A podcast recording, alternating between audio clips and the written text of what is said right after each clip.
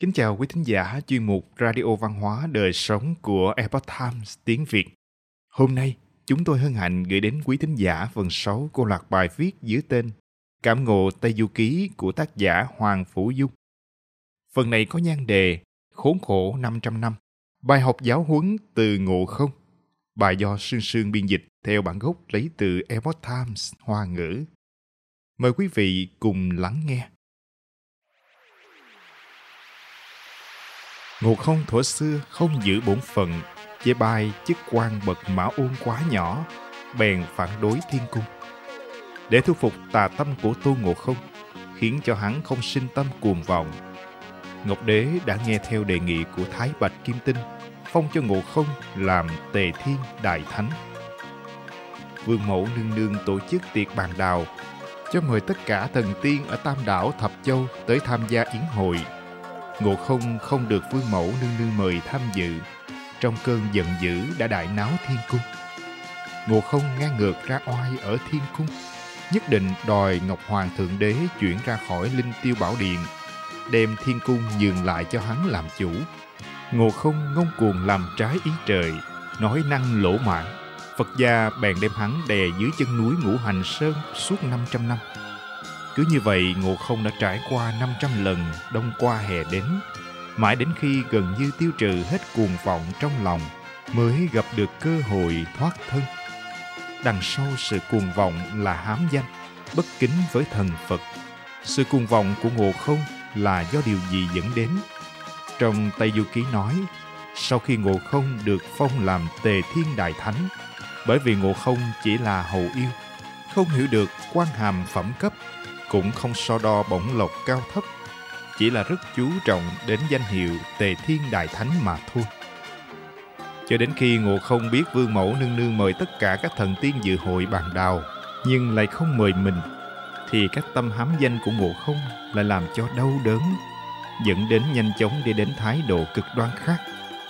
Ngọc Đế kinh ngạc trước sự cuồng vọng của Ngộ không, bèn phái thiên binh hàng yêu trừ ma. Thái Bạch Kim Tinh khuyên can nói Ngộ không không giữ mồm giữ miệng, không biết chừng mực, há miệng liền đến. Nếu như cùng hắn liều mạng, thì không chỉ không hàng phục được hắn, ngược lại sẽ hao binh tổn tướng. Thượng Thiên vì muốn bỏ đi ma tính của ngộ không, nên đem hắn trấn áp dưới ngũ hành sơn. Một mạch đè ép 500 năm, để triệt để trấn áp tâm cuồng vọng của ngộ không. Thân thổ địa phụng thiên mệnh, chỉ cho hắn ăn viên sắt và uống nước đồng.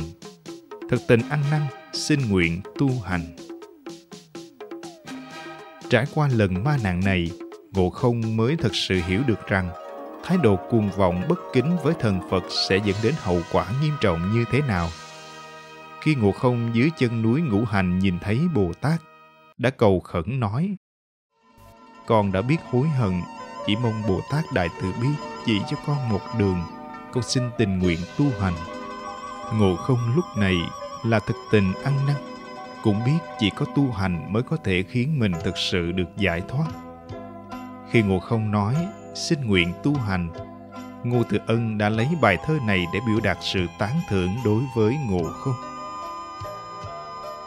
Nhân tâm sinh nhất niệm, thiên địa tận giai tri, thiện ác nhược vô báo càng khôn tất hữu tư. Ngộ không rơi vào hoàn cảnh khổ cực như vậy, trong hoàn cảnh lẻ loi, hiu quạnh vô cùng, đã không còn vô pháp vô thiên nổi điên phát cuồng giống như xưa kia, hắn thật tâm hối hận. Mặc dù trong 500 năm không hề có một người thân quen nào tới thăm hỏi, ngộ không vẫn cam chịu tịch mịch suốt mấy trăm năm đông qua hạ đến không một lời oán trời trách đất. Bồ tát vừa nghe ngộ không nói, xin nguyện tu hành thì rất vui mừng, đáp lại. Xuất ra lời nói thiện, ở ngoài ngàn dặm cũng đáp ứng cho. Như vậy là miệng phát ra lời thiện nguyện, cho dù ở ngoài ngàn dặm, thiên địa thần minh đều sẽ cảm ứng được chế giễu người khác phải chịu 500 năm khổ báo ác khẩu. Có một câu chuyện thời Ấn Độ cổ đại kể rằng một tăng nhân trẻ tuổi nọ vì chế giễu một người khác mà phải chịu khổ báo 500 năm. Người tăng nhân trẻ tuổi này rất biết ca hát, tiếng ca trong trẻo du dương. Anh ta bèn dựa vào chút tài năng này, luôn luôn xem thường người khác. Hơn nữa còn hiển thị mình hơn hẳn mọi người. Năm đó tăng nhân trẻ tuổi này gặp một lão tăng không quen ca hát, bèn thường xuyên chế giễu ông nói rằng thanh âm của ông khàn khàn làm cho mọi người khó mà chịu đựng, cũng khiến cho người ta chán ghét. Nhưng vị lão tăng này sớm đã đạt tới quả vị La Hán, đã vượt ra khỏi hết thảy vinh nhục và khổ não ở thế gian. Từ lâu đã thoát khỏi sự trói buộc của sinh tử. Tăng nhân trẻ tuổi không hiểu rõ tình huống chân thực, là đi chế giễu lão tăng và cũng lấy lời độc ác làm nhục ông. Kết quả là hắn không tu khẩu cuối cùng phải chịu quả báo ác khẩu suốt 500 năm. Hai câu chuyện về ngộ không và tăng nhân Ấn Độ, mỗi người sẽ có những lý giải khác nhau. Tuy nhiên, những tình tiết trong cả truyền thuyết thần thoại, vô luận ở thời gian không gian khác biệt bao xa, đều mang theo sự cảnh báo cho thế nhân, đồng thời đem đến cho chúng ta sự gợi mở vô hạn. Kính mời quý thính giả đón nghe tiếp phần 7 Người tỷ phu tiết lộ đáp án Quý thính giả thân mến, chuyên mục Radio Văn hóa Đời Sống của Epoch Times tiếng Việt đến đây là hết.